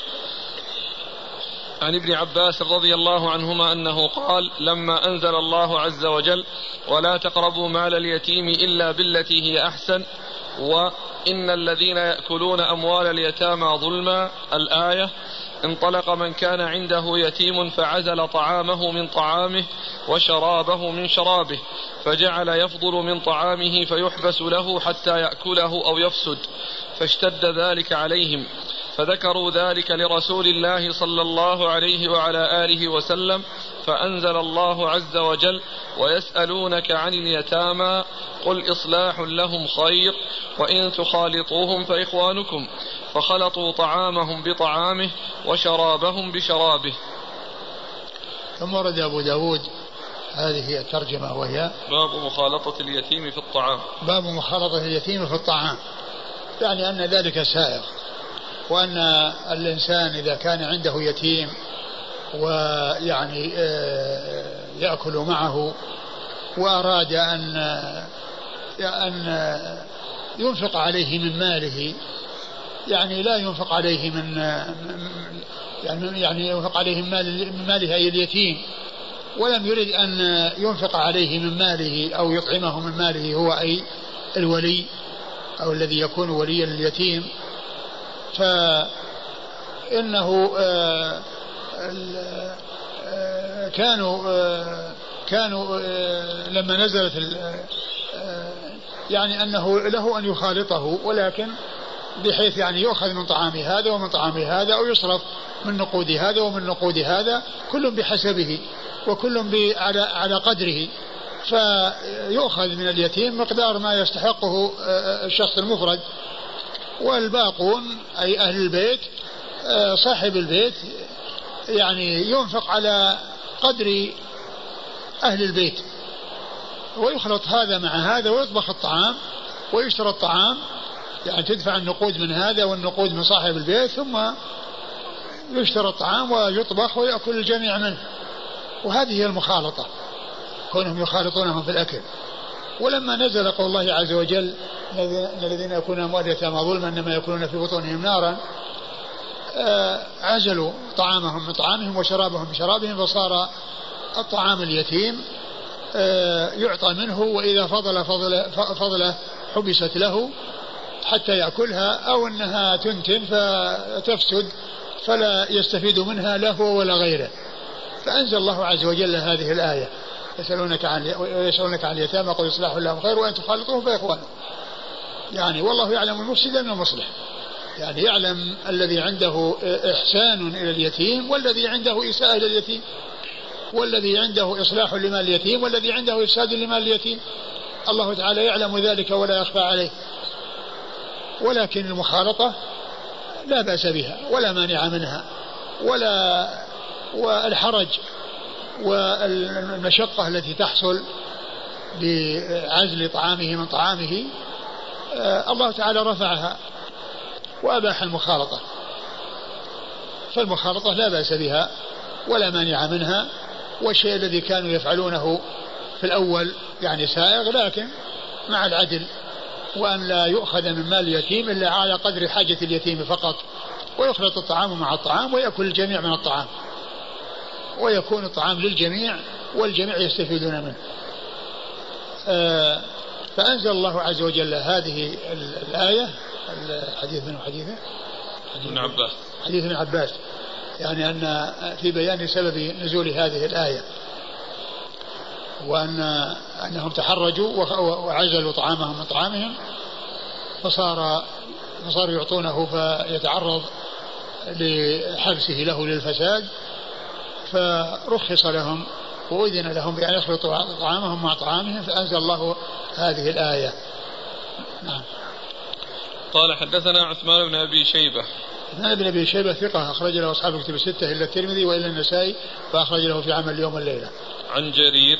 عن جرير بن عبد الحميد الضبي الكوفي ثقة أخرج له أصحاب الكتب الستة. عن عطاء. عن عطاء بن السائب وهو صدوق وهو وهو آه، صدوق اختلط وجرير ممن سمع منه بعد الاختلاط. جرير هذا الذي روى عنه هنا ممن سمع منه بعد الاختلاط. نعم. عطاء صدوق اختلط اخرج البخاري. البخاري وأصحاب السنن عن سعيد بن جبير. عن سعيد بن جبير وهو ثقة أخرجه أصحاب الكتب الستة. عن ابن عباس. عن ابن عباس وقد مر ذكره. والحديث في إسناده عطاء بن السائب وقد اختلط وسماع من سمع منه قبل الاختلاط هذا هو المعتبر. ومن سمع منه حديثا هذا غير معتبر. وجرير هذا ممن سمع منه بعد الاختلاط. والذين سمعوا منه قبل قبل الاختلاط سبعة أوردهم الحافظ بن حجر في آخر ترجمة عطاء بن السائب في تهذيب التهذيب. وهو ذكر ستة ويضاف إليهم الأعمش. ويضاف إليهم الأعمش فإنهم فيكونون بذلك سبعة. وجرير ليس منهم. بل جاء التصريح بأنه سمع منه حديثا. أي أنه ممن سمع منه حديثا. والحديث صححه الألباني وابن كثير رحمه الله ذكر يعني آه،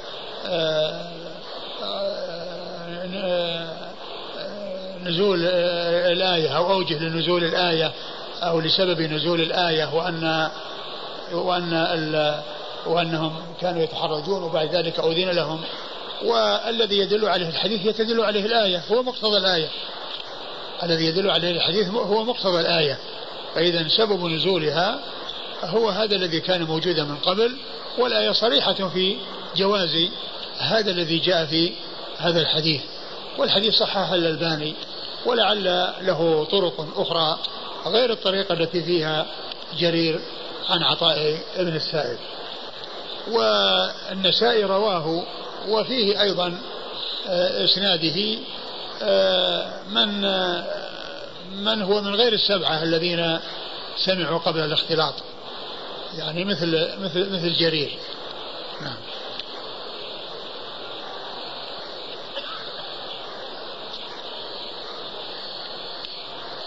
زيادة الأعمش هذا منصوص عليها ممن إيه سمع نعم. من عطاء. إيه منصوص عليها.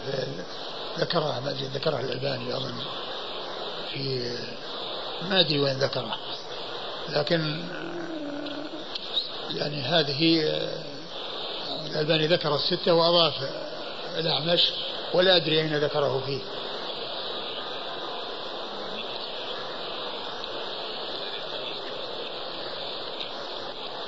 وأظنه مقيد عندي المكان الذي ولعلي قد ذكرته سابقا فيما مضى. فإذا كان أحد منكم قد دونه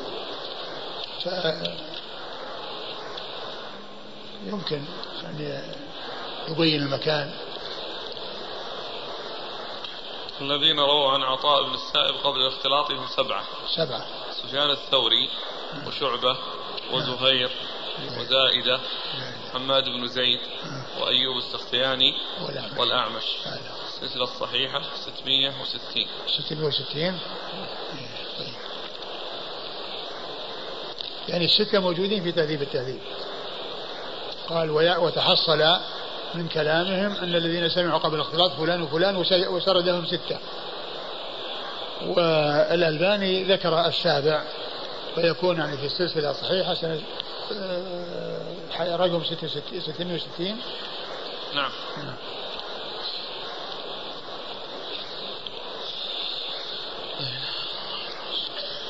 يبقى يعني وجه تصحيح أو تحسين الشيخ للحديث. نعم يعني ما أدري هل فيه طرق يعني له يعني له طرق أخرى يعني يعني أنا ما أعرف المكان يعني وين كلام الحديث عليه كلام الشيخ الألباني عليه. الشيخ الأخ يشير إلى أن الشيخ تكلم عن طرقه في السلسلة السلسلة الصحيحة. رقم كم؟ كان عنده الرقم يعطينا إياه. لا. ها؟ ما يعرف رقم أو يأتي به يأتي به غدا إن شاء الله. باب ما جاء في مال ولي اليتيم أن ينال من مال اليتيم. مال ولي. اليتيم. ماشي. قال حدثنا حميد بن مسعدة أن خالد بن الحارث حدثهم. قال حدثنا حسين يعني المعلم عن عمرو بن شعيب عن أبيه عن جده رضي الله عنه أن رجلا أتى النبي صلى الله عليه وآله وسلم فقال إني فقير ليس لي شيء ولي, ولي يتيم. قال فقال كل من مال يتيمك غير مسرف ولا مبادر ولا متأثل. ثم ورد أبو داود باب مال ولي اليتيم أن يأكل من مال اليتيم. أن ينال. أن ينال من مال اليتيم. أن ينال من مال اليتيم. يعني هذا الذي يلي مال اليتيم ويتصرف فيه لمصلحة اليتيم آه، هل له أن يأخذ شيئا مقابل هذا العمل الذي يقوم به. آه، إذا كان فقيرا فله أن يأكل بالمعروف. وأما إذا كان غنيا فعليه أن يستعفف كما جاء في القرآن. فمن كان غنيا فليستعفف ومن كان فقيرا فليأكل بالمعروف. والحديث حديث من؟ عمرو بن شعيب حديث عمرو حديث عبد الله بن عمرو العاص رضي الله عنهما أن أن رجلا قال للنبي صلى الله عليه وسلم أن إني فقير ليس لي شيء ولي يتيم. إن إن إنني فقير ليس لي شيء ولي يتيم يعني هو يعني قائم على شؤونه وله مال. نعم.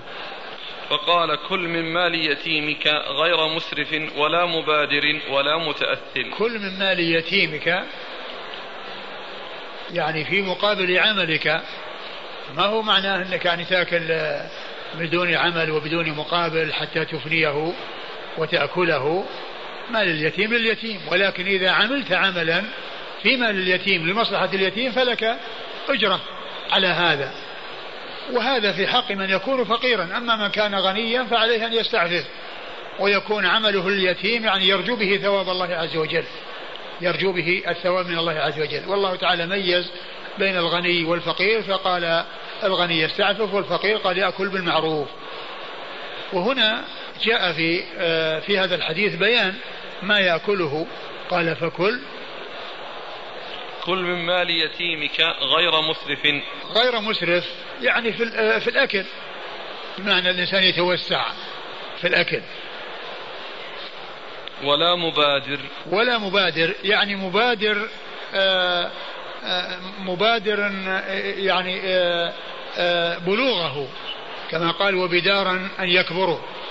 يعني معناه أنه يبادر إلى التصرف في ماله ولكن ماله قبل أن يكبر ثم يذهب عن المال.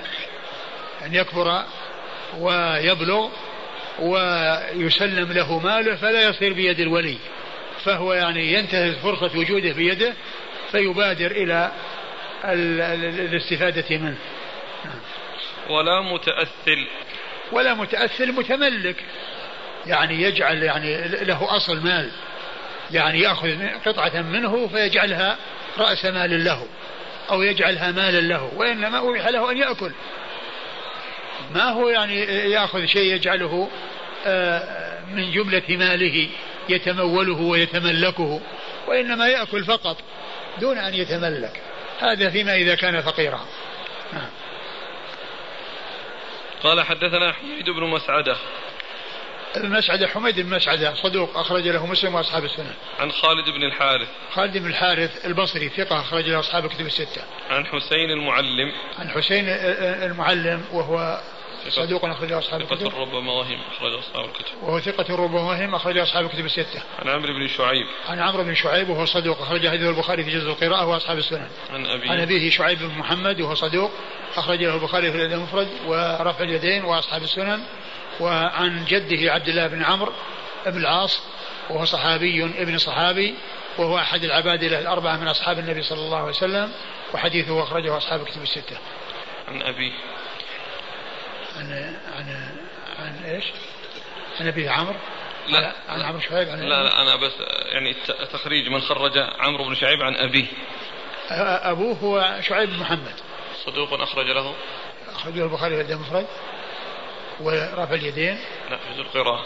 وجزء القراءة. مم. الأدب المفرد وجزء القراءة وأصحاب السنن ما ذكره الخطابي على أن من أكل من مال اليتيم. هل يقضي أو لا يقضي؟ لا ما يقضي. ما يقضي. لأنه يعني أذن له في أكله فأبيح له ولا يقضيه وهو في مقابل التصرف فيه لمصلحة اليتيم.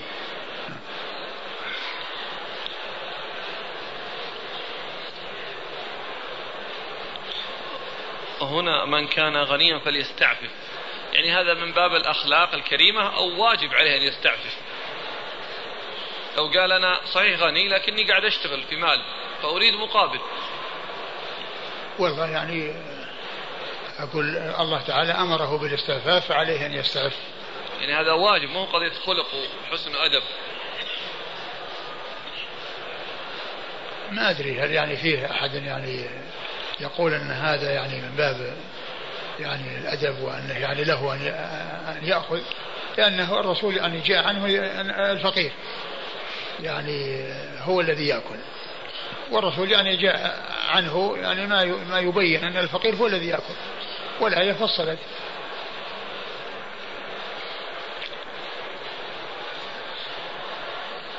قال رحمه الله تعالى باب ما جاء متى ينقطع اليتم. قال حدثنا أحمد بن صالح قال حدثنا يحيى بن محمد المديني قال حدثنا عبد الله بن خالد بن سعيد بن أبي مريم عن أبيه عن سعيد بن عبد الرحمن بن يزيد بن رقيش أنه سمع شيوخا من بني عمرو بن عوف ومن خاله عبد الله بن أبي أحمد أنه قال قال علي بن أبي طالب رضي الله عنه حفظت عن رسول الله صلى الله عليه وآله وسلم لا يتم بعد احتلام ولا صمات يوم إلى الليل. ثم ورد أبو داود آه، باب متى ينقطع اليتم. نعم. باب متى ينقطع اليتم. يعني متى ينتهي اليتم ويكون الإنسان آه، صار كبيرا تجاوز حد اليتم ولا يصدق عليه أنه يتيم وذلك بأن يبلغ والبلوغ يكون بالاحتلام ويكون بنبات الشعر الخشن حول القبل ويكون بإتمام خمسة عشرة سنة. يكون بإتمام خمسة عشرة سنة ولو لم يكن آه، احتلام ولا نبات الشعر. هذا هو الذي يكون به البلوغ. وعند ذهاب اليتم وحصول البلوغ آه، تجب التكاليف على الإنسان ويكون مكلفا. ولكن من ناحية التصرف في المال لا بد من الرشد. وزوال السفة مع البلوغ. لأن الله تعالى قال حتى إذا بلغوا النكاح فإن أنستم منهم رشدا فادفعوا إليهم أموالهم. فقيد إيصال أموال اليتامى يعني بقيدين أحدهما البلوغ والثاني الرشد.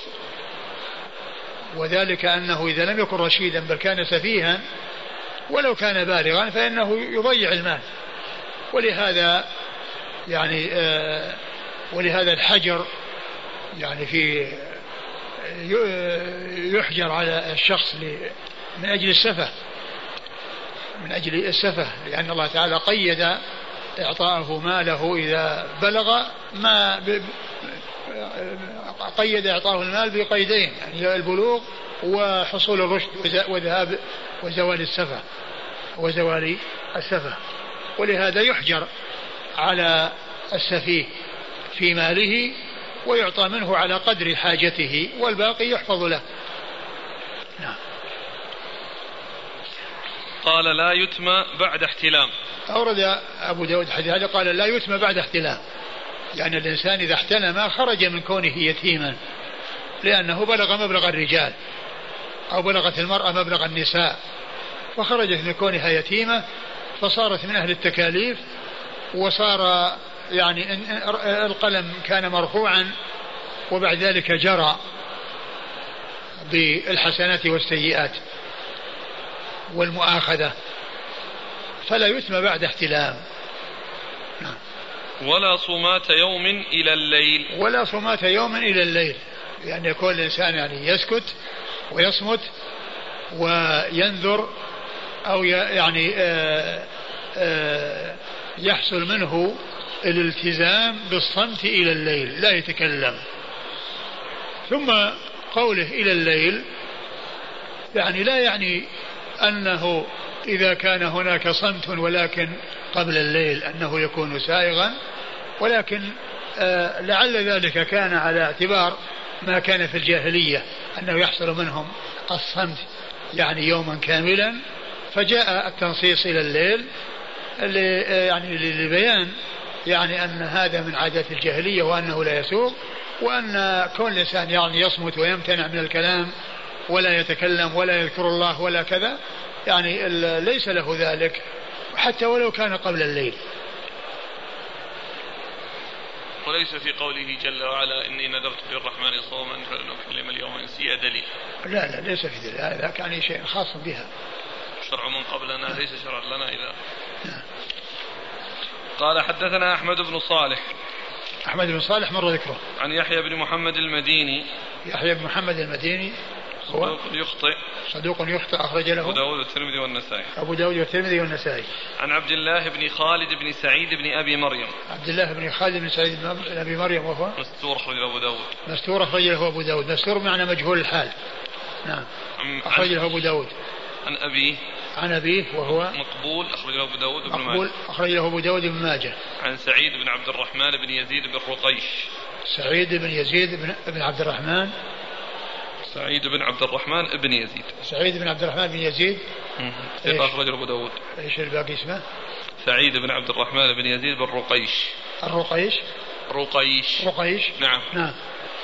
ثقة أخرجه أبو داود. ثقة أخرجه أبو داود. أنه سمع شيوخا من بني عمرو بن عوف أنه سمع شيوخا بني عمرو بن عوف وهذا مبهم ولكن فيه المسمى خاله عبد الله بن أبي أحمد وهو قيل إنه صحابي. ولد في حياة النبي صلى الله عليه وسلم وذكره جماعة في الثقات التابعين. اخرج له أبو ولد في حياة النبي صلى الله عليه وسلم وذكره جماعة في ثقات التابعين.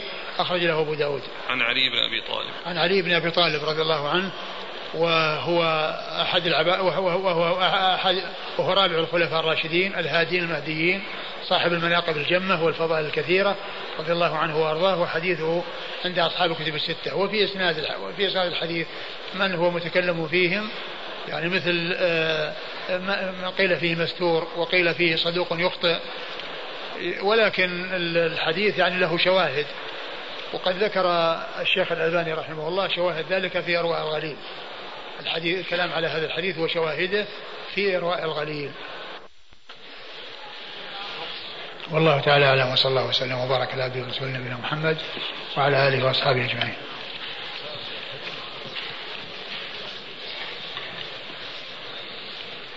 جزاكم الله خيرا وبارك الله فيكم ونفعنا الله بما قلتم. أخونا يقول ما ضابط السفة؟ يعني كونه يبذر ماله ويضيعه. ولا عنده يعني آه، العقل الذي يجعله يحافظ على ماله.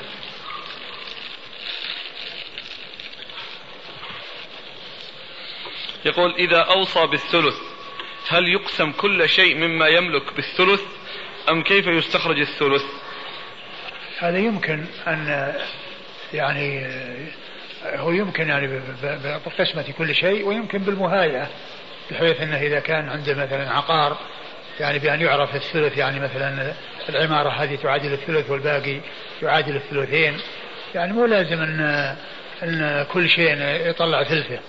بل يمكن أن يكون الثلث يعني يكون مشاع ويمكن أن يكون متميز بحيث يعرف أن هذا يساوي كذا وهذا يساوي كذا وهذا يساوي كذا فالثلث يكون متميزا.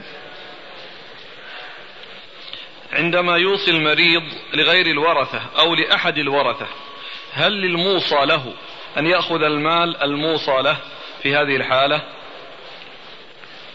آه، لغير الورثة كما عرفنا هذا يتوقف على إقرار على إجازة الورثة.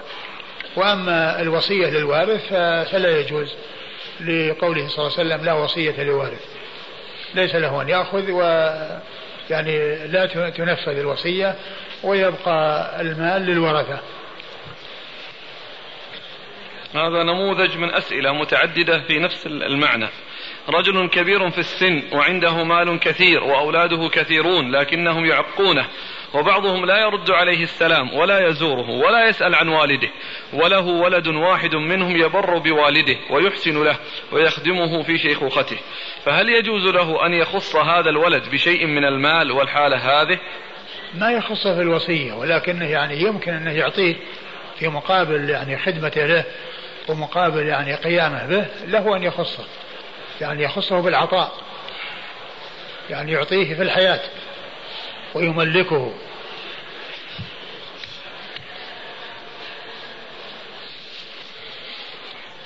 وهذا قريب منه. يقول إذا أوصى أحد إذا أوصى الرجل لأحد ولديه بقطعة من الأرض عوضا لخدمته وعنايته فهل يجوز هذا أو لا؟ وإذا لم يجوز ذلك فماذا يفعل في هذه القطعة؟ والله يبدو أقول يبدو أنه يعني إذا ما أعطاه في الحياة وما ملك لم يملكه في الحياة وأنه يعني يستحق يعني مثل ذلك لقيامه به. لا بأس بذلك. لكن الذي ينبغي أن ينجز ذلك في الحياة. مرة ثانية يا شيخ. أنا أقول يعني الذي يبدو أنه لا بأس به ولكن الأولى أن ينجز في الحياة يعني يكون عطية في الحياة ويملكه في الحياة من أجل آه، العمل الذي قام به يعطيه مقابل عمله. لكن لو كان بعد الموت الذي يبدو أنه مثل العطية في الحياة. أقول العطية في الحياة سائغة وكونه يوصي من أجل آه، هذا الذي آه، أنه مقابل عمل لا بأس به. ما تدخل في الوصية للوارث؟ لا الوصية للوارث في من غير يعني مقابل عمل. مثل العطية في الحياة. العطية في الحياة هي ما تجوز إلا في مقابل عمل. وهذا كذلك ما أعطى في الحياة ولكن أوصى بأن يكون له بعد الموت. ما كأنه يا شيخ. الأول الآن الرجل كبر السن وعنده مال كثير. نفس القضية؟ الكلام واحد سواء كثر المال ولا قل المال.